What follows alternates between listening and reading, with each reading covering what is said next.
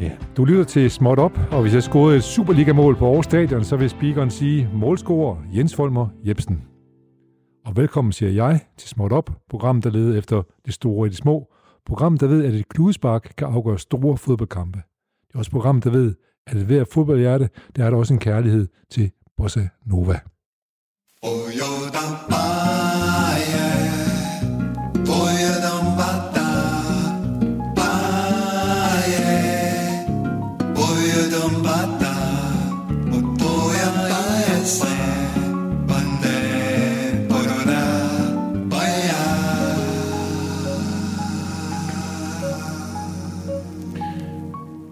Ja, timen har lige snedet om på den anden side af 12, og vi er på vej mod klokken 13. Vi har en gæst, der er med til at gøre timen ekstraordinært enestående. Men uagtet hvor godt samtalen forløber, så bliver der ingen forlænget spilletid. Nyhederne skal nemlig ud, og det skal de klokken 13.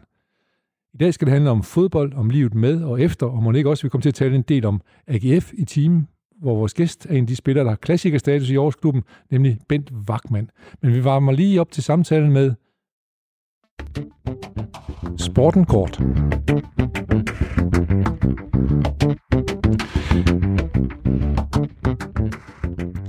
Også i sportens verden rammer coronaen hårdt. Ikke bare fordi de mange turneringer er sat i stå, og store mesterskaber blev aflyst. Jeg nævner flink EM i fodbold og OL i Tokyo. Det ved de fleste. Men nu er det også blevet os oplyst, at The Summer Grand Sumo Tournament, som skulle være afholdt den 24. maj til 7. juni i Tokyo, er blevet aflyst. Det giver os anledning til også at bøje hovedet af bødt og tænke på Shubushi, en af de tunge drenge fra sumosportens elite, der er blevet offer for coronavirus. Kiyoko Taka Suetaka, som var den 28-årige wrestlers borgerlige navn, blev afvist ved flere forsøg for at blive testet, og da han endelig blev det, så var hans tilstand så slem, at den 4. april blev indlagt på hospitalet, og 14 år senere kom på intensiv, og forleden døde han så efter en kamp, der varede mere end en måned, da flere organer efterhånden sat ud på grund af coronavirusen. Vi gør i honør for den 28-årige sumobryder. Du lytter til programmet Småt Op. Mit navn er Jens Folmer Jebsen, og jeg er som sagt besøg af Bent Wachmann, som har spillet 408 kampe for AGF's første hold. Men det er altså mere end 14 dage siden, du spillede den sidste kamp, Bent. Det er det ikke rigtigt. Velkommen til øvrigt. Det er rigtigt. du stoppede karrieren i 89, eller hvad? Ja, 89 var min sidste sæson. Og der har du spillet 10 år på første hold i AGF, Ja, cirka. Ja. ja. Så skal jeg lige høre dig, hvad, hvad får du tiden til at gå med i dag? Jamen i dag det er jeg jo ansat i min hjerteklub AGF. Øh, I en lidt anden funktion end det sportslige, men øh, det fylder jo meget. Fordi det er jo det, der er hele omdrejningspunkten for den underholdning, som vi leverer. Så hvad laver du i, hvad laver du i, i AGF? Jeg har titel af netværkschef, og det har absolut intet med IT at gøre. Nej. Så, så hvad, du har gået rundt med visitkortet, deler ud til så mange som muligt, så de får et, hvor der står netværkschef på, og så kan du tale med dem, eller gælder om for så stort et netværk som muligt for dig lige i øjeblikket. Ja, men øh, visitkort gør det ikke. Nej, Gør det på alle mulige andre måder. Ja. Men øh, visitkort er altid godt at have på sig. ja, det er klart. Men det er netværk mellem mennesker, det er det, jeg beskæftiger mig Ja. med. Men jeg kan også øh, prøve at stille et spørgsmål på den anden måde. Sådan, du står op om morgenen, og så går du hen på dit job, og så laver du noget. Hvad er det egentlig, du laver? Hvordan, hvordan ser en dag ud for dig? Hvordan ser en dag ud for dig i dag? Jamen, øh, tit og ofte så ser min dag ud sådan, at øh, når jeg står op og har fået øh, lidt øh, godt til at styrke mig på, blandt andet en kop kaffe, så har jeg et morgenmøde. Og det har jeg med øh, en af de syv netværksgrupper, som jeg styrer ude i AGF og er vært for. I øjeblikket mødes vi virtuelt, Ja, klart. men øh, det vil sige, at jeg har en tre til fire møder af den karakter om morgenen. Okay, og hvad er en, en netværksgruppe? Hvem, er det, består den af erhvervsfolk, eller hvad består det af? AGF har cirka 340 sponsorer, og to, to tredjedele af dem sidder i det, der hedder strukturerede netværksgrupper. Ja, Og det er med brancheeksklusivitet, så vi skal have fordelt dem på forskellige grupper. Okay. Så der sidder cirka lidt over 30 i hver gruppe. Så, så det er også sådan, at det ikke bare, man støtter ikke bare AGF, men støtter faktisk også mulighed for at, at udvikle, de enkelte medlemmer kan udvikle sig med, udveksle samtaler med de andre erhvervsvirksomheder, kan man sige. Lige nøjagtigt. Det er et spørgsmål om at forsøge at strukturere muligheden for at lave noget forretning. Ja, Jeg tror, jeg plejer at sige det populært, det er at sige, når vi har solgt de bandereklameskilte og de glas rødvin, vi kan, og de har set det fodbold, de kan, hvad Ja. har vi så mere, vi kan sælge? ja, Og det er det netværk, vi har, ja, er interesserede og, øh, og perfektion, eller passionerede øh, AGF'er, som øh, er derinde, også som sponsorer.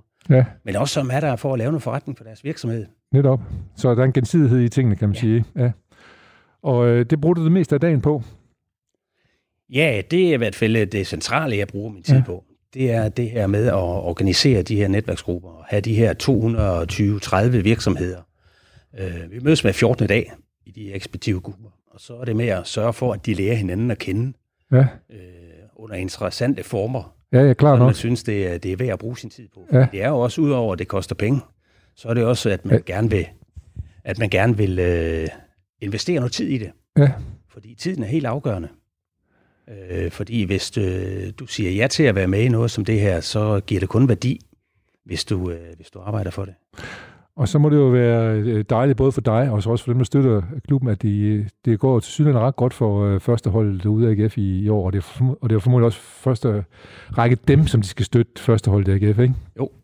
Jeg tror, at da, da jeg læste, jeg var ikke helt med fra starten af med det her netværk, men jeg så jeg en af formålet med at lave netværket, det var, at man skulle være uafhængig af de sportslige resultater.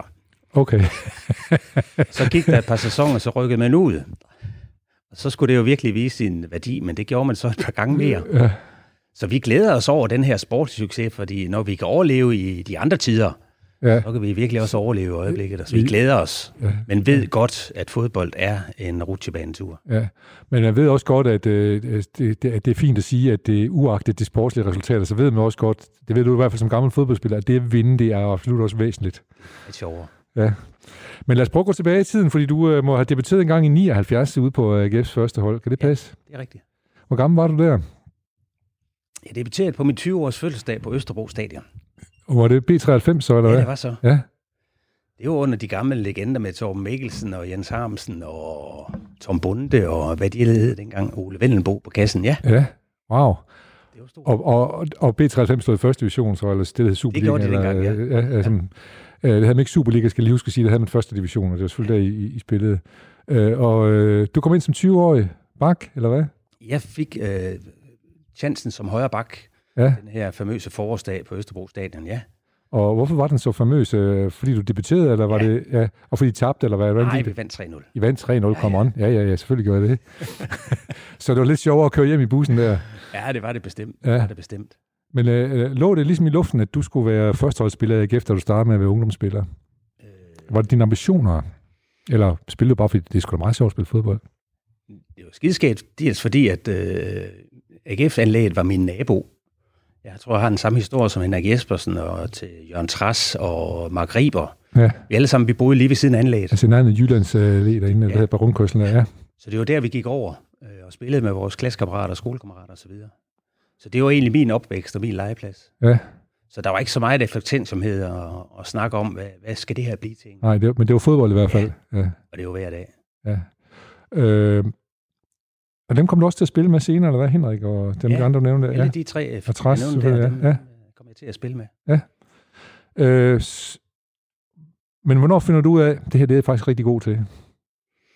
Jamen lige der, hvor jeg rykker op som senior, der er der jo, øh, der har Harald og, øh, og Helle Sand jo været på banen med, med betalt fodbold. Ja, altså jo Harald Læser og Harald Nielsen skal vi lige huske at sige, Ja. ja. som er den, den legendariske danske center forward fra Guld Italien. Harald. Guld Harald, som var Ja. gift med Mie. Som nappede Mie fra Ja. far til fire, ja. Ah, ja. Det var der mange, der var kede af. at det er røg. rigtigt. Men øh, hvis der var nogen, der skulle, så var det nok ham jo, fordi han var jo et kæmpestort navn. Ja, Men ja, det er rigtigt. Og han, ham og Helle Sander fra Herning, de introducerede professionel fodbold. De skubbede nok til de sidste tvivler om, at det her det skulle være det, skulle være det mål, vi skulle have fremadrettet. Så du ligger lige i overgangen fra amatørfodbold til Ja. professionel fodbold. Og øh, skrev du under på en kontrakt, så da du stod på senior, eller hvad? Jeg eller? tror, jeg fik øh, tilbudt kontrakt året efter i 1980. Ja.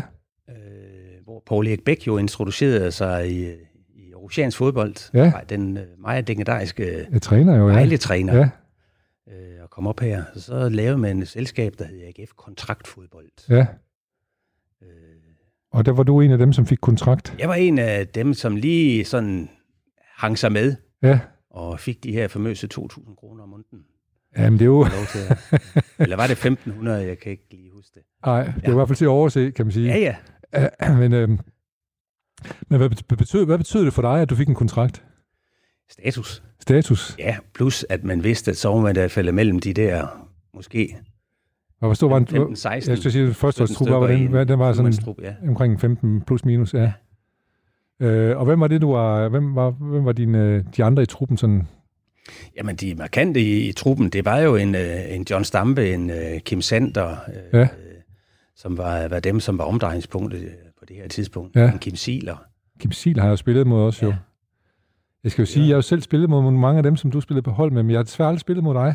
Nej, Men, øh, men øh, Siler og Sander og Stamper har jeg da spillet mod i hvert fald. Ja. Eller spillet, jeg spillede som med Stampe. Ja. jeg spillede med Kim hver andet år, og aldrig med, mod John og dig. Nej, To år ældre. Sådan var det jo dengang. ja. Så mødtes man jo ikke med dem. Nej. Men dem, der var et år ældre og- eller et år yngre. Jamen, jeg er glad for, at jeg ikke noget at spille med dig. Jeg har hørt, du er en hård hund på en bane, jo. men, men okay, så det var, de, det var sådan de ledende der på det øh, tidspunkt. øh, Absolut, ja. ja. og så Paul Bæk som træner. Så kom Paul Bæk ind der. Øh, jeg vil også i den forbindelse nævne en John Amdisen, som var, øh, vi kalder ham manageren. Altså, det var ham, som ligesom prøvede at styre det, eller forme det hold, som skulle til, øh, og som øh, vel startede sådan AGF's anden guldalder Ja. op igennem 80'erne. Ja, fordi man kan jo sige, at Amnesen var jo selv en lille smule med i AGF's første guldalder. Absolut. Da AGF havde mange mesterskaber omkring øh, starten af 60'erne og 70'erne. Han var med, ja, han var med hele vejen. Ja. Jeg tror også, han er den eneste, der nogensinde er kort til pokalfejler to gange. Ja, det har du sgu nok ret i. Han gjorde så siden karriere som kaffemand. Han var kaffemand i skolegade, det er rigtigt. Amdi Kaffe. Amdi Kaffe, ja. Øhm, hvor mange mennesker kom der på stadion, når I spillede hjemme? Hvad, hvad, hvad, du sagde, det gav status. Er det så også fordi, at AGF var en stor ting i Aarhus? Jeg vil sige, jeg skal lige komme ind på den der del, for det er sjovt, du siger det. Øh, når vi snakker om 50'erne der i gang Ja, i 80'erne, ja. så grinede vi jo lidt, når vi så nogle, nogle klip derfra. Ja, Jeg tror, jeg grinede lige så meget, som dengang jeg for nylig så et klip fra vores kampe i, i midten af 80'erne. øh, på grund af tøjet, eller på grund af på grund af udviklingen. udvikling, tempo. ja. ja i tempo, når altså, ja. Du tænker på, ja, Helt outstanding, hvad der er sket af udvikling der. ja, Øh, så, så på den måde er der, er, der, er der virkelig sket noget. ja. Men hvordan var, var, var AGF? Jeg, altså, jeg blev, mit far slæbte mig på stadion, kan jeg huske, fra midt i 60'erne og sådan noget, ude til AGF spille mod Celtic og sådan nogle forskellige mm. ting. Og så altid Vejle skulle vi også altid ud at se. Øh, men, øh, men der stod vi jo op på stadion og sådan noget. Der var ikke, sgu ikke ret mange sædepladser. Der var de få heldige, der kunne få lov til at sidde ned. så når, men der er ting, mange ting, der forandrer sig der, siden dengang. Øh, da du startede at spille på stadion, hvor mange tilskuere kom der til jeres kampe, tænker du? Jamen, Jeg har faktisk tjekket tilskuertallene her nogle år efter og så videre, og det var ikke svimlende tal. Nej, Bestemt ikke. Det var ikke engang prakkende tal, dengang vi blev mestre tilbage Nej. i 86. Altså, vi kunne luske os op en gang imellem på de her 10-12.000. ja, Og så nogle enkelte kampe, som jeg kan huske, mod Hvidovre og Vejle og Brøndby, så, er det, så har vi været oppe og ringe med, med nogenlunde fyldt stadion på omkring de her 20.000. ja. Ellers så var det ikke imponerende tal, det var Nej. det bestemt ikke. Altså, jeg husker, synes jeg, husker sådan nogle kampe mod den lokale klub Fuglebakken, som også på et Ja. tidspunkt var op. Men de jo så oppe i anden division. Det tror jeg, AGF var nede i anden division, og der kunne de så mødes Lige lidt. Og der, det samlede i hvert fald de der 15.000 tilskuere, ja. tænker jeg. Ja, Ja. 19-20.000 Ja. faktisk. Men så, øh, hvad er det, der... Øh, det begynder at gå godt for AGF, da du kommer på holdet, kan man sige. Jamen, jeg plejer altid at sige, at jeg var virkelig heldig at være med i en god periode. Ja, ja, og du må også have bidraget til det, kan man sige. Det må jeg håbe på. Ja, fordi i 82 og i 84, det er jo ret kort tid efter, der, der, der vinder I jo sølvmedaljer. Ja. Faktisk allerede 83, og i 83, der vinder I bronze. Ja. Øh, og for også bronze 85 og 87 har jeg læst mig lidt til. Øh, selvom I skulle jo nok, øh, den ene sølvme, sølvmedalje skulle egentlig have været vekslet til en guldmedalje, skulle den ikke det? Jo, det er der nogen, der siger. Vi græder stadigvæk, når du nævner det. Nå, okay, jeg er ked af det. ja, Men... Ja, men det er rigtigt. Altså, vi har jo i 82 havde vi jo et fantastisk hold. Vi har hentet Henning Jensen hjem efter år ja lange, lang karriere den, i udlandet den, den, store, den store danske spiller i ja. Borussia Mönchengladbach og Real Madrid. Ja. Ja, ja, ja. Og havde hentet ham hjem, og vi, det hele lå faktisk for vores fødder. Øh, ja. men vi, vi, vi tabte den desværre. Og ved du, hvorfor jeg blev ked af, at I tabte den? Fordi Henning Jensen, han stod til at være den første spiller, der har vundet mesterskaber i Spanien og Holland og Tyskland og Danmark, nemlig fire forskellige nationer. Han ville- have været enestående på det punkt. Ja. Fuck, og så mistede I et point eller noget i stil af... Ja, det skal vi nok være snakke om. Tak. Jeg, jeg synes, I var moralske mester. Hvem blev egentlig mester det år? Var det Brøndby så, eller hvem drillede? OB. Ja, alle. Ja. Ja. Men, øh, men i 86, hvorfor, er det, hvorfor blev det så godt et år så lige pludselig? Hvorfor er det der, det er Jamen, jeg tror, vi tog tilløb, altså... Øh, i, som du siger, 82, 83, 84, 85 vinder vi jo sølv, bronze, sølv, bronze. Ja. Og have et hold, der markerede sig derop. Og jeg tror, at øh, de, de spillere, der var omkring holdet, øh, er jo spillet sammen. Vi har spillet sammen i så mange kampe øh, på det her tidspunkt. Ja. Så øh, jeg tror også et eller andet sted, at vi godt vidste, at hvis, vi skulle, hvis det skulle lykkes, så, så skulle der nogle andre ting til. Og der skete jo det famøse lige inden øh, 86-sæsonen gik i gang, at øh, bestyrelsen fyrede vores træner, Jørgen Væling, 10 dage før vi gik i gang med turneringen. Hvornår han afløste øh, Paul Ekbæk så? Det gjorde han faktisk i, det var hans tredje sæson. Han afløste ham i 84. Okay, så han er sat på, på år, øh, Ja. øh, Væling, ja. Ja. Hvad sagde spilleren til det? Jamen ja, spilleren var taget med på rådet. Okay, Øh, og jeg tror også, at øh, den måde, at spilleren øh, var indiskutabelt nødt til at tage et medansvar i, øh, i det trænerskifte, ja. Det var, at øh, det måske var den lille ekstra øh, motivation, der skulle til for, at det lykkedes for os. Så, fordi så gav man lige en ekstra tand, der, fordi, også fordi I havde medansvar for, at det blev sådan. Absolut. Jeg har nemlig tit tænkt på, når man læser om de store klubber, eller når træner, der blev fyret, sådan noget, hvilken rolle spillerne spiller. Mm. Men, de, men man er altså taget med på rådet. Og, Vi var taget med på rådet hele vejen.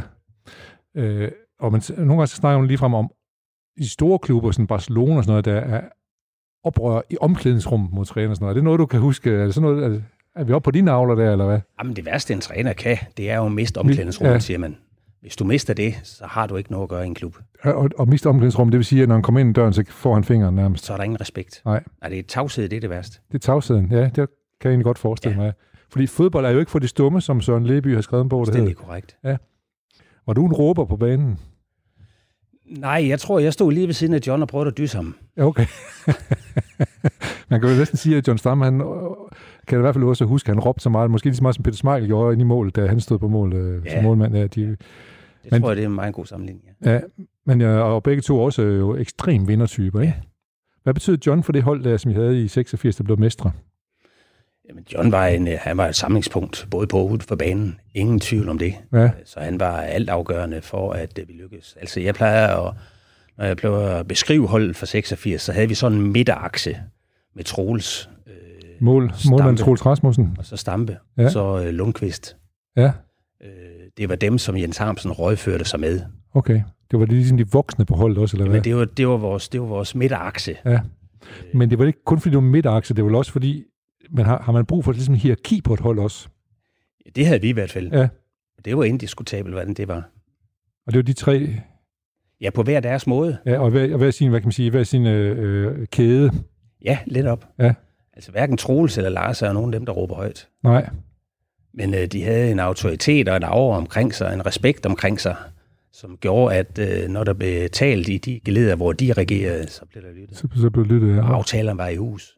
Og, og, hvordan, og hvordan opnår man respekt som spiller? Er det, er det så øh, tidligere resultater og den måde, man er på i det hele taget? Eller hvordan? Altså, jeg, jeg vil lige ind i psykologien på de her fodboldspillere her.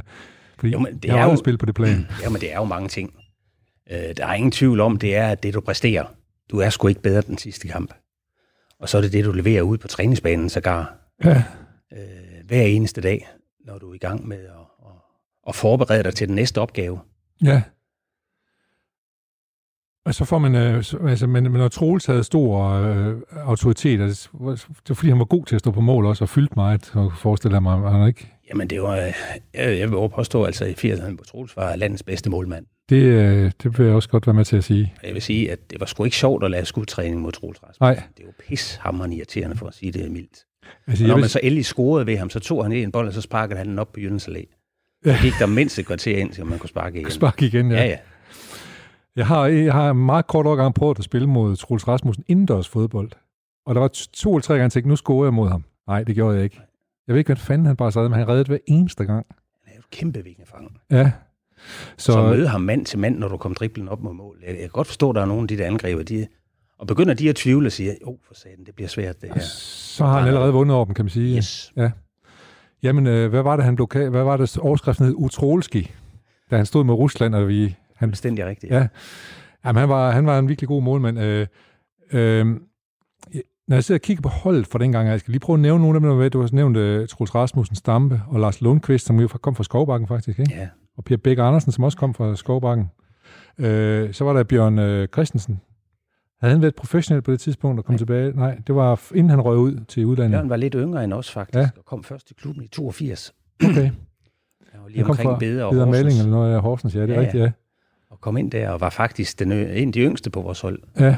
Øh, Men lavede senere en fin øh, professionel karriere blandt England, ikke? Han havde en øh, fantastisk tid, øh, Bjørn, hos os, øh, og var også, han var jo målfarlig ud over det. Ja, han er hovedspillet for målet. Ja, ja. Og, og havde jo også øh, den ekstra faktor faktisk i nogle af vores europæiske kampe senere i 80'erne. Øh, så efter vi øh, blev matchet ud af, af Barcelona i Nou Camp, der tog han til Newcastle. Direkte ja. derfra, ja. Var det den kamp, hvor Lineker han scorede ude på Aarhus Ja. Nu er jeg nødt til at ligesom grave ned i sår igen. Fordi der var noget med, at de kunne egentlig godt have nakket dem nede i, i Nou Camp, kunne I ikke det? Jeg kan huske i 89, at der mødte vi dem herude. Der spillede vi jo, jeg tror, den første onsdag i marts. Ja, det var se. Det var tidligt dengang. Ja. Der startede vi jo en sjældent turneringen op for ja. en gang midt i april. Og den spillede vi herude og tabte 1-0 til, til, til Barcelona, som, ja. og hvor Lineker scorede mål. Hvor han scorede ja. mod os i anden Så tager vi derned og spiller på uh, Nu Camp med plads til 100.000. Jeg tror, der var 18. Ja. Vores fanklub blev placeret sådan meget sådan respektfuldt i et hjørne. Vi kunne ikke se dem. Nej, eller høre dem. Overhovedet ikke. Men det, det viser sig faktisk, at vi holder dem rigeligt godt forfadet, ja. øh, og ender så op med i anden halvleg ved afslutningen at have to kæmpe chancer. Ja, det mener sådan Andersen er tæt på, og Albuda scoret, ikke? Ja. Jamen, jeg tror, han, han oplever det samme som mange af andre om, med Troels, når du er op med ham. De havde Subtretto ja. på, på kassen. Han havde også et vingefang. Jamen, så gik helt goldt. Ja. Jeg tror, han fik lavet en tilbageaflevering, og vi har, vi har skoset ham mange gange siden for det. helt retfærdigvis, må man så sige. Fuldstændig, for ja. jeg har set den efterfølgende. Det ligger ind på YouTube, faktisk. Ja, det gør den. Ja, ja. Og, og, han, og han øh, blev endda professionel i Spanien kort tid efter. Det er rigtigt, faktisk, ja. Ikke? ja. ja. Nå, det er fandme sjovt, men jeg kan huske, at jeg har haft Morten øh, Brun i studiet. Han siger, at man kan adskille øh, fodboldspillere, skiller man mellem dem, der har spillet på Wembley, og dem, der ikke har. Han fik nemlig 15 minutter engang på Wembley. men du har spillet på Nou Camp, det må jeg da sige, det er med med ja. også lidt af en uh, claim to fame at have det. Ja, det var en fantastisk oplevelse. Hvad, hvad siger du til vinder? Det, det besvarer til, det AGF skal mod Randers så spille uden tilskuer. Ja, men jeg tænker på, når, det, når der, de store kampe er nede på camp, og I sidder foran fjernsyn, så siger du vel til familien, det er far at spille. Det er far værd. Ja. Hvordan var det egentlig at komme derned? Det kunne jeg godt tænke mig, udover at der ingen tilskuer var. Som... Nej, men det var en fantastisk oplevelse. Det var også en fantastisk oplevelse at møde en, en Johan Cruyff, som har været et af mit helt store idoler ja. op igennem 70'erne. Ja som var blevet cheftræner for netop Barcelona. Ja. Og vi, vi, vi glæder os faktisk over den der tanke at sige, havde vi scoret de to mål, så har selv ikke haft den karriere i Barcelona. Måske. Nej, så I måske været en streg regning på ham der. Ja. I kunne ikke lave en OB, som jo de gjorde Nej. lidt senere, hvor de slog Real Madrid faktisk på, på udebane. Ikke? Ja, 2-0. Ja. ja. Det være fantastisk. Ja, men I er jo tæt på. Men øh, vi lige gået igennem, hvem der var på det der hold der. Det var også Jan Bartram, for eksempel, ja. som også var en skikkelse, der ville noget. Han, han fik også... Ja. ja. Og han røg også til Tyskland senere, ikke? Jan Bartram kom, øh, han kom til AGF for Skive ja. med firetoget. Ja, og opførte sig også sådan. Jamen, jeg, jeg vil våge at påstå, det er, det er Paul Bæk, der har lært øh, Jan Bartram at sparke til en fodbold. Det kunne han ikke, da han kom. Sådan. Men han må Men så have set et eller andet jamen, altså... Han lærte noget op af den linje der, og så vinkel det der indlæg med venstrebenet. Ja. Det fik han lært i løbet af det første år med, med Paul Bæk, da han kom til. Okay. Og det fik han så lov til at udvikle og gjorde det helt fantastisk. Så det var en lille detalje, han lærte, som skabte en stor karriere ja. for ham, kan man sige. Ja. Yes. Øh, og så var der også øh, Morten Donnerup. Ja, Morten Donnerup. Ja. Duncan. Duncan. Det blev han kaldt det, eller var det ham, der var kaldt Duncan? Hvad fanden Nej. var det så? Nå. Der er ikke en min generation, der hed Duncan. Nej, så er det nok, øh, det er, det er nok ja. en helt anden, jeg tænker på. Så. Ja, det er det. Morten Donnerup i hvert fald. Morten blev hentet ind han skulle være, øh, han skulle være øh, menig soldat over i Randers. Og igen, John Amlisen finder ud af, så kan han da lige så godt bo i Aarhus. Han, havde, han, han vejer lige i luften der. Så han flyttede ind i stadion og så spurgte John mig faktisk en dag, Bent, der kommer en ung fyr nede forbi 13. Han hedder Morten, kan du ikke tage dig lidt af ham? Ja. Så Morten og mig, vi er stadigvæk vinder den dag i dag, og Sådan. ses jævnligt. Ja, og I har så også den ting tilfældigt, I har et Danmarksmesterskab. Lige nok det. Øh, Jan Lauritsen, også en øh, skikkelse, som kom til at betyde noget for det hold. Ja. Måske ikke så mange, der husker ham i dag. Men han, han var, var både på håndboldlandsholdet, tror jeg, ikke? Og, eller i hvert fald dygtig håndboldspiller. Ja, men det er jo også en fantastisk historie med Jan. Jan, øh, som er et multitalent over alle grænser og gjorde karriere, var professionel håndboldspiller i øh, foråret 86 i Spanien. Og var lige hjemme og holdt ferie i Viby, hvor han jo kom fra. Og så er der nogen, der havde set, at han gik og legede derovre på en fodboldbane og faktisk godt kunne sparke til en fodbold. Så spillede vi herude med Bayern München med Jean-Marie Paff i kassen. Ja, Så tog vi Jan med og satte ham ind i anden halvleg. Så bankede han to ind ved Jean-Marie Paff, og så skrev vi kontrakt med Jan. sådan. Og det var ikke hvilken som helst bare München hold på det tidspunkt. Det var det bestemt ikke. Nej. Vi tabte godt nok også 4-2, men Jan han sparkede de to ind, Ja, og så endte han op med at tage til at følge stadion om efteråret og score til 1-0, og så blev, så Det var blev vi den- der danske mester. det var den kamp, der aldrig ligesom afgjorde, I blev Danmarks mester, ikke også? Ikke? Det var Jan. Så skal jeg så også lige, øh, jeg ved jo godt, I kan godt lide at drille hinanden sådan i fodboldkredse, og sådan. jeg skal også lige drille med, I var jo næsten, I var faktisk ubesejret helt frem til at følge kampen, ikke? Øh, jo, også efter. Ej, I har tabt to kampe. Jo, jo. Men Eller øh, hvad? jeg tror, at den femte sidste var i herfølge. Okay, femte sidste, så det Spillede vi to mere, blandt andet øh, uafgjort op i Randers, hvor vi lige Ja. ja. i overtiden. Så taber vi de to sidste. Ja, og, det, og så I er jo faktisk suveræne Danmarks mester, det vil sige fem kampe før tiden blev mestre. Jo, vi er jo suveræne dansmester alligevel. Jamen det er det, mener, I blev. I var, øh, det må have været suverænt, I været foran, så kan man sige. Jo, altså var vi gode besejret igennem. Det har været historisk. Det er der ikke ret mange klubber, der har Nej, gjort. netop. Men der blev taget nogle valg. Jeg tror blandt andet også, et af valgene var, at John lå sig operere, John Stampe, Ja, og var ikke med i de sidste fire kampe, nej, fordi han skulle være klar til sæsonstart 87. klart. Så han lå sig operere, og så vi var ikke ved, ved vores optimale styrke, lad mig sige det sådan. Men, men lad mig så det høre, hvis jeg skal forstå øh, øh, fodbold mere, så får I en træner, der hedder Jens Harmsen, i stedet for Jørgen Væling, som I er med til, eller Jürgen Væling, som I er med, som, øh, I er med til at få afskedet. Og så får I Harmsen i stedet for, som er en gammel kæmpe i AGF. Hvad betyder en træner, og hvad var det den, lige præcis den her træner kunne? Øh, Jens var jo øh, rent øh, fodboldfilosofisk, var han jo opdraget på Bæk, og var faktisk anholdstræner på det her tidspunkt, også under Væling. Øh, så hvis der skulle ske noget med 10 dage til sæsonstart, så var Jens det oplagte valg, men han sagde, skulle ikke jeg lige med det samme. Nej, Og det var fordi, han vil, tror jeg, han vil have vores commitment til det her. Fordi skulle vi lykkes, så kunne han ikke gøre det alene. og det er vel også øh, rimelig fornuftigt, må man sige. Meget fornuftigt. Ja, Så alt, hvad der blev gjort på det der tidspunkt, var jo rigtigt, fordi det lykkedes. ja, ja det lykkes jo, kan man sige. men, men også, øh, at øh, han har også spillet med nogle af jer, ikke? Jo. På hold med nogle af. Det må også være lidt sjovt, og lige pludselig hvad er det så for et forhold, man skal til hinanden. Men på det tidspunkt havde Jens ikke spillet i nogle sæsoner. Jeg tror, han har ikke spillet i 5-6 sæsoner på det tidspunkt. Nej, Og havde jo også en erhvervskarriere Karriere. ongoing Ja. ja. i Damsdal nede i Skanderborg. Ja. Så for at han skulle have det til at passe sammen, skulle der også øh, knækkes nogle ting. men det hjælper lidt, at han også har været en autoritet, da I spillede på hold med ham. Altså, der var på banen, kan man sige. Der har altid været en respekt omkring Jens. Ja, øh, både på og uden for banen. Han var jo en øh, af den, af den 70'er kultur, som, øh, som man kunne huske dengang, hvor de sagde, at de jo næsten var skåret ud af et stykke træ. ja, Hans Brammer, Jens Harmsen, Hans Harmsen, Ja. øh, Jens Sandberg, øh, Ja. Jørgen Page, de var jo rigtigt. sat til med nogen, man slog sig på. ja, ja. Så, Så, var, så lad os lige tale om, hvordan fodbold det så... Øh, og han blev så træner og formår at gøre til danske mestre. Og vel egentlig også til pokalvinder, øh, eller hvad? 87, eller hvad? sker det, Jens han siger ja til et år. Et år, okay. Ja. Så får I en ny træner i 87. Så henter vi Allan Hebo Larsen, Ja, københavneren, har gamle været, videre mand. Ja, og han har været i en tur i Kalmar i Sverige, Ja. ja. har gjort sådan nogle erfaringer Ja, der også ja. med, med det hele Ja. ja. professionelle, fordi vi går over og bliver heltidsprofessionelle Ja. ja. i 87. Og så får du en lønstigning så. Det, øh, Kommer du op på 2500 nu, eller hvad?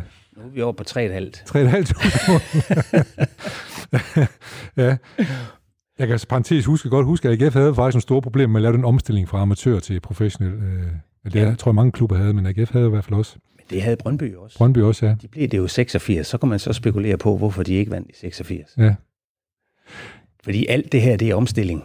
Ja. Altså, jeg i gru, og jeg kan jo vågne bade i sved stadigvæk og, hæng- og tænke på vores første sæsoner som professionelle, fuldtidsprofessionelle, hvor vi skulle træne to gange om dagen. Det var, var det meget for dig, synes Jeg du? har aldrig nogensinde været så træt i hele mit liv. Fordi det var den her tanke med, nu, nu er de fuldtids, nu skal de sætte til nemme arbejde på bænken. Ja, ja. Og det er jo fordi, man ikke var klogere, og vi var ikke klogere. Så vi blev bare sat til at træne. Fordi nu Ja. fik I penge for det, så skulle du fandme arbejdes. Så når der var kamp søndag, jeg kunne næsten ikke engang løbe ind på banen, så træt var jeg. altså, det er, det er Ja. ikke løgn. Jeg kan huske, jeg læste et interview med øh, Frank Andersen og Søren Leby, da de lige kom til Ajax. Der havde de også været de her 17, 17 år, sikkert 16, 17, 18 år. De sagde, at de sov hele tiden. Ja. Sov hele tiden. Og deres kærester, de var bare... Pff, de kedede sig, fordi de, drenge, de sov hele tiden, ikke? Men omvendt så har jeg så også hørt Flemming Poulsen, som du så spiller på hold med, øh, sige, øh, at han synes, at fodboldspillere er nogle af dem, der træner allermindst af alle idrætsudøvere. Men restauration er jo også træning. Godt, du siger det. Det har du lært. Men ja. det Ja. er også rigtigt. Fordi det havde vi intet af i slutningen af 80'erne. Nej, Vi anede ikke, hvad det var, og folk kunne ikke stave til det. nej. Så, så, men prøv lige at hvordan sådan en træningsdag ud med, med to gange træning. Hvordan så den ud? Jamen, det var vi, der var jo ikke noget omkring det. Der var jo de samme, de samme omklædningsrum, som der var, da vi var mødtes om eftermiddagen og om aftenen og var øh, fyreaftens professionelle. Ja, Så der var ikke lavet om på noget som helst, så vi Nej. skulle selv stå for alt. Vi vaskede jo selv vores tøj okay. og havde det med hjem. Så der, var, det, der var det med gang i Ja, vaskemaskinen, ja, det kan jeg ja, godt køb, køb selv jeres benskinner. Vi skulle selv sørge for forplejning, vi Ja. skulle selv sørge for at spise rigtigt, Ja. ja. sove rigtigt Ja. og alle de her ting. Så der blev bare lavet tre ekstra træninger om formiddagen. Ja. Så når det var færdigt, så skulle vi så hjem og, og Var, hvile. var, var det fysisk træning eller teknisk træning? Blanding af tingene, ikke? Jamen, det var jo, og det var nok det, der var den største fejl det her, det var, at halvdelen af truppen var jo ikke fuldtidsprofessionelle. For eksempel John og Troels arbejdede jo nede ved deres Det er shippingfirma. shippingfirma, ja. Så kom de om eftermiddagen, og så skulle de jo også have en tur sammen med os. Ja, så fik jeg lige en dobbelttur der. Så det var, det var meget årsagen til, at, øh, at vi brugte så mange kræfter på at være i træning. Så man kan tale om en form for overbelastning. øh. Fuldstændig. Ja. Hvornår, øh, jeg skal lige høre dig, hvornår, øh, hvornår skifter det her? Man må begynde at få en bevidsthed om det. Jeg kan huske, sådan som Morten Olsen, han gik jo pludselig meget op i, hvad man spiste og sådan noget, da han var træner og så videre. Hvornår, er, kan man tale om, der kan ske et eller andet paradigmeskifte for, hvordan man træner som fodboldspiller? Eller er det bare noget, der langsomt kommer hen over årene? Det kommer langsomt ind over. Det kommer langsomt med den, og så opbygge en stab omkring spillertruppen. Ja, den, øh, jeg tror, der var en hjælpetræner, der, da vi er fuldtids. ja, Øh, og så er der en, øh, en fysioterapeut, der kommer ind et par gange om ugen, ja, og så er der en frivillig holdleder. ja, Altså, det var det setup, man stadigvæk havde, ja. selvom man havde fuldtidsbrug. Og det havde jeg også helt i 86, da jeg blev mestre og sådan noget. Der var stadigvæk med den på. Der var en træner, og så Jens Harmsen havde så Ja. fået en øh, hjælpetræner, der hed Vince Magnis, Ja, som kom ind øh, en gang om ugen og tog det for Jens, så han ikke trænede hver dag. okay. At, at, altså, det, du bliver næsten nødt til at fortælle, hvordan, hvordan ser det ud i dag, fordi det er, altså, det er jo helt anderledes i dag. Fuldstændig, ja. Ja. Fuldstændig. Så hvor mange mennesker er der tilknyttet det første hold i AGF i dag, for eksempel? Jamen, Altså, Cirka. PC, jeg vil tro, han øh, har omkring, altså hvad er der af fysiske trænere øh, øh, i sundhedssektoren og analytikere og så videre. Jeg vil tro, de er en, en 10-12 mand, sådan tæt omkring øh, Ja. holdet. Så der, der, Det skal der også være. det skal det være. Der kom nye funktioner, der kom funktioner til, som I, som I selv måtte klare dengang. Jeg tænker, der er jo også sportspsykolog og alt muligt andet nu, øh, og hvordan man varmer rigtigt op, og sådan. der må være rigtig mange ting. Jamen det er klart, altså, øh, man har også lært af det store udland, altså sådan noget, bare fordi man så siger, nu næste år, så er du fuldtids, nu skal vi satme være gode. Ja, Sådan fungerer, Sådan det, jo fungerer det ikke, nej. Det er jo også en kultur, der skal Ja. opbygges omkring det her. en kultur, men er vel også en viden, Ja, kunne jeg forestille mig. og der hjælper det også at hente nogen udefra ind, som har prøvet det her Ja, øh, i andre klubber, Ja. og få den viden, som, øh, som er andre steder, hvor det fungerer. klart. Hvordan er øh, forholdet mellem... Øh, øh, nu har vi snakket lidt om træner og sådan noget. Vi skal lige vende tilbage til den der pokal. Det sådan Jeg har ikke glemt den. øh, mellem træner og så, når, når han det her store stab, der må være omkring økonomi og sådan noget. Der må være nogen, som træner mig ved, jeg skal ikke tage med økonomien. Det har jeg nogle folk til at gøre. Men er der ikke en eller anden sammen, sammenblanding af en træner og, og, og hvad skal man sige, økonomien i en klub, der, der er nødt til at være i balance? Jo, det vil der være. Eller hvordan Altså, foregår det, hvis jeg køber spillere? Hvad gør man så? Altså, jeg havde jo den, øh, i 90'erne kom jeg over at sidde på den anden side af bordet, og var i en periode også direktør. Havde både John Stampe og havde øh, Jan Bartram som sportschefer, og i den periode var Peter Rudbæk jo træner. Jeg tror ikke, hverken John eller Jan købte spillere ind, som Peter ikke vil have. Nej. Men købte de alle de spillere ind, som Peter gerne vil have? Nej. Det gjorde det heller ikke. Nej. Så det er jo handel og vandel, som der er ude. Hvad, hvad kan pengepunkten klare? Hvad er det Ja. for noget, vi går efter? Hvad koster de? ja, Skal de købes fri, eller kan vi få dem til det er klart øh, til en anden pris og sådan noget. Ja. Men, men sådan som David Nielsen, som jo er træner for Superliga-holdet nu, er han det, som man i England kalder en manager? Nej. Nej, han er træner. Ja. Og hvem er, er der en managerrolle i... Det er PC. Det er simpelthen... Det er PC, der handler. Ja, og han er derfor manageren. Ja, men jeg er sikker på, at han vender det med, med David, Inden han gør ting. går efter. Det er klart, for der, Det er er, over mange samtaler. der var nødt til at være en anden form for god synergi mellem... Øh, Det er også rigtigt. Ja, Der er, men pengene spiller ind hver eneste gang, der skal handles. 87. Er der en Hebo Larsen, der træner for AGF? I kommer i pokalfinalen. Mm. Skal møde Brøndby. Mm. Nej. Nej, OB, OB det er år. Det er først næste år, Ja. 88, I møder øh, ja, lige nok det. OB. Hvordan går det i den kamp? Den vinder I jo. Ja, mod OB, Ja. den vinder vi 3-0. Sådan. Har du scoret du? Nej. Kan du? Ja, så Jeg kan, har, jeg prøver, jeg kan huske alle mine mål. ja, hvor, hvor mange? To. To? Ja, okay. Så lige for jeg også skal huske dine mål. Men det er lidt sjovt, for vi havde en, øh, en, øh, cykeljournalist, fotograf inde, som hedder, øh, øh, hvad hedder øh, Jakob øh, Christian Sørensen. Og han siger, at han har snakket med cykelrådet, de kan huske alle detaljer af et cykelløb. Kan du huske alle detaljer af fodboldkampene?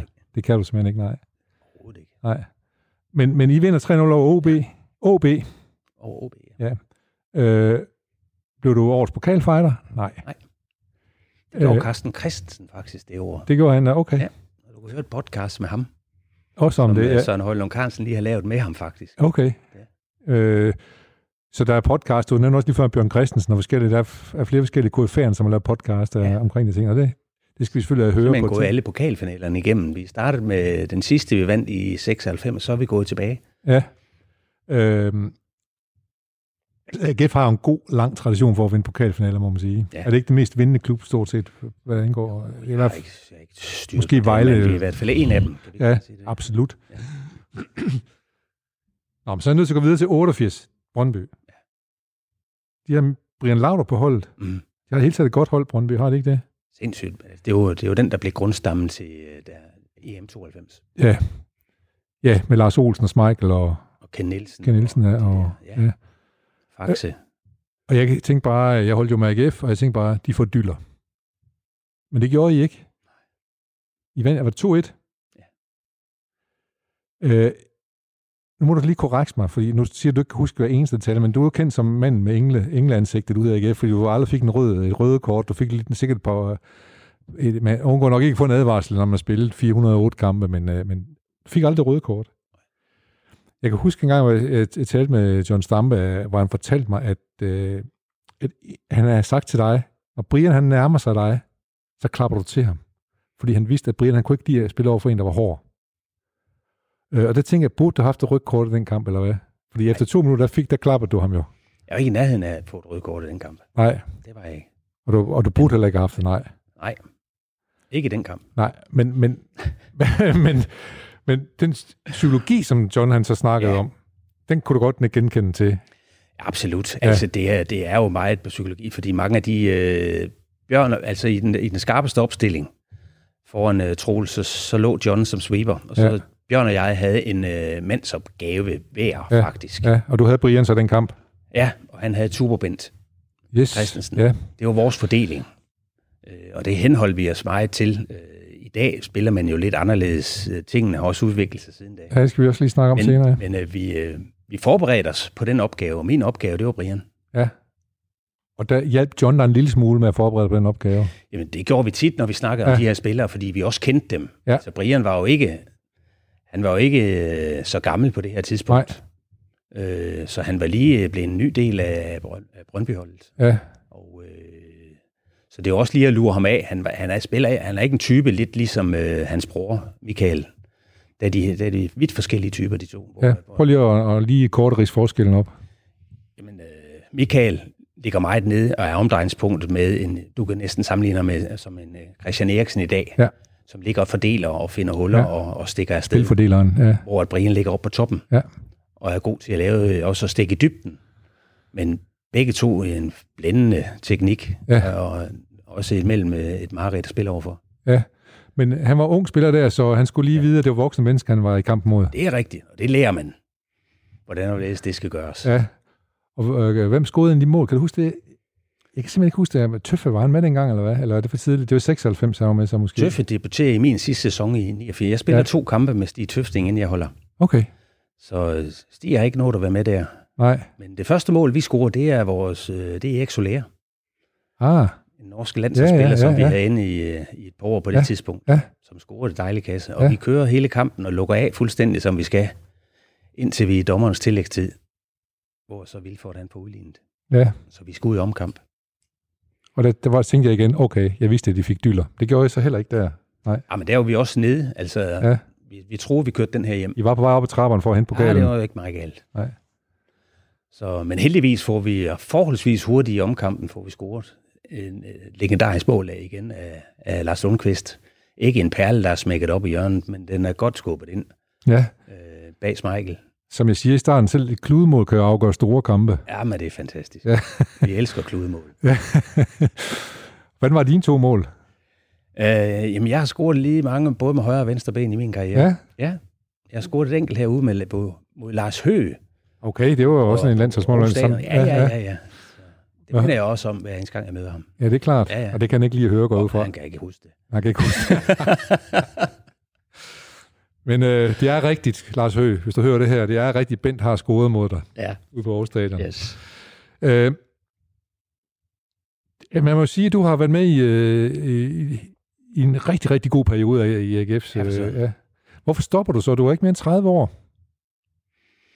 Øh, nej, Øh, der sker meget i AGF i slutningen af 1989, Ja, øh, hvor der bliver taget nogle nye beslutninger og en ny cheftræner, der kommer til, der vil noget andet.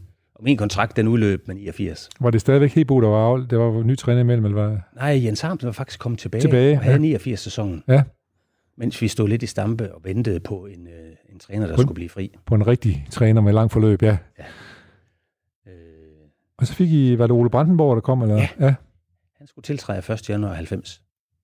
Og der skete mange øh, nye ting, øh, som Ole ville. Og der var jeg ikke en del af hans plan. Okay. Men der må jo stå nogle andre klubber og tænke, vi har, vi har en erfaren gut her, Yes. så blev du ikke efterspurgt? Jeg var i, øh, i kontakt med, med to andre i- jyske klubber, jo. Ja. Og Men hvor? på, det, men på det samme tidspunkt, så øh, administrationen i AGF tilbød mig en stilling. Okay. I salg og marketing i AGF, altså går over på den anden side. okay, så du, du, du stod faktisk der og vippede lidt om, skal du fortsætte en aktiv karriere, eller Yes. kan jeg bruge det som springbræt til Ja. at få en god... Øh, Ja. Og så valgte du øh, det, det sidste. Har du nogensinde fortrudt det, så det vil du nok sige nej til, men... Jamen altså, min klare vurdering var dengang, og det er det også i dag, det var, at jeg havde vundet det, jeg kunne vinde med de evner, jeg havde. Ja. Og jeg var klar til at gå i gang med den anden del af karrieren. Jeg har brugt meget tid i 80'erne også til at både involvere mig i øh, foreningen og forretningen af AGF, og sad på et tidspunkt også som spillerrepræsentant i bestyrelsen. Jeg gik ind og involverede mig i Spillerforeningen på landsplan, og sad også der som formand på Ja. et tidspunkt. ja. Så det var ikke ud af ingenting, du blev spurgt, om du ville tage den, den stilling der. Nej, altså jeg involverede mig uden for banen også ja. med nogle af de her ting, som jeg synes var interessante. Ja. Øh, og startede blandt andet år 0 i Spillerforeningen for at kickstarte den. Ja. Og kåret årets øh, fodboldspiller i 1989, det var tilfældigvis Brian Laudrup. Nå, sådan. Så øh, han fik lidt igen på den ja, vis. Ja, ja. Øh, men startede op der på ny, øh, hvor jeg sad med Lars B. over fra øh, B03 og Per Frimand fra Brøndby på det tidspunkt. ja. Og prøvede at kickstarte hele Spillerforeningen. Og de fik jo stor værdi Jeg, må også sige, den er også efter. og stadigvæk stor indflydelse. Rigtigt. Ja. Og måske endda nogle gange også kontroversiel indflydelse, vil nogen mene. Ja. Men det startede vi dengang og fik øh, så med Bosmanddommen i midten af 90'erne jo virkelig stadfæstet værdien af at Ja. stå sammen som spillere. Ikke? Ja. Og man, jeg går ud fra, at du stadigvæk bifalder det, selvom du sidder måske lidt på den anden side af skrivebordet, at, øh, at, at der findes en spillerforening til at vare om det. Jeg bifalder fuldstændig. Det jeg ikke bifalder fra midten af 90'erne, som skete, og som gik ud over AGF med Brask og Bram, det var det jo med tilbagevirkende kraft. Ja, Så det vil sige, at de kontrakter, vi havde lavet med spillerne, Ah. de blev annulleret. ja, Så det, vi troede, vi havde i banken, det havde vi ikke. nej. Det er, så er det svært at drive forretning, kan man sige. Ja, og det kom AGF til at lide under Ja. efter øh, 697, efter Bosmanddommen. Ja, Fordi vi ikke lavede lange kontrakter på det tidspunkt, fordi vi havde været på, for at sige, øh, nede på alle fire ja, i ja. starten af 90'erne. Øh, så begyndte du at gøre øh, karriere som øh, i, øh, i erhvervslivet, kan man sige, altså med, i, i en anden, på den anden side af Ja. disken der. Øh, og der, øh, altså jeg, jeg, jeg synes, jeg, synes jeg, jeg tager hatten af for, at du ikke skader dig noget som helst. Nej. Du vil bare, nu, fodbold, nu er det nok Men Jeg kan også sige, du har 10 år, der har vundet DM, og der har vundet pokalfinale og alt muligt. Jeg kan godt se, det er svært at, at toppe det. Jeg vil sige sådan, øh, hvis jeg skulle sige ja til at for eksempel at tage til Esbjerg og spille i, øh, på deres øh, første anden divisionshold, som det hed dengang, Ja. og prøve at læse, så, så var det en helt anden dagsorden. Ja. Altså, når vi snakker lidt i AGF om, om at sige, nej, nu vi, vi har tabt tre kampe i træk. Hvad gjorde I dengang, I tabte tre kampe i træk? Så jeg aner det ikke, jeg aldrig prøvet Nej, det. nej. Så det var en helt anden dagsorden. Der Ja, også. klart. Og da jeg havde det her tilbud fra AGF, øh, så kunne jeg se nogle helt vilde, fede perspektiver i det, og få lov til at bygge hele deres salg og marketing op, og Ja, prøve at strukturere det, og være med på den rejse.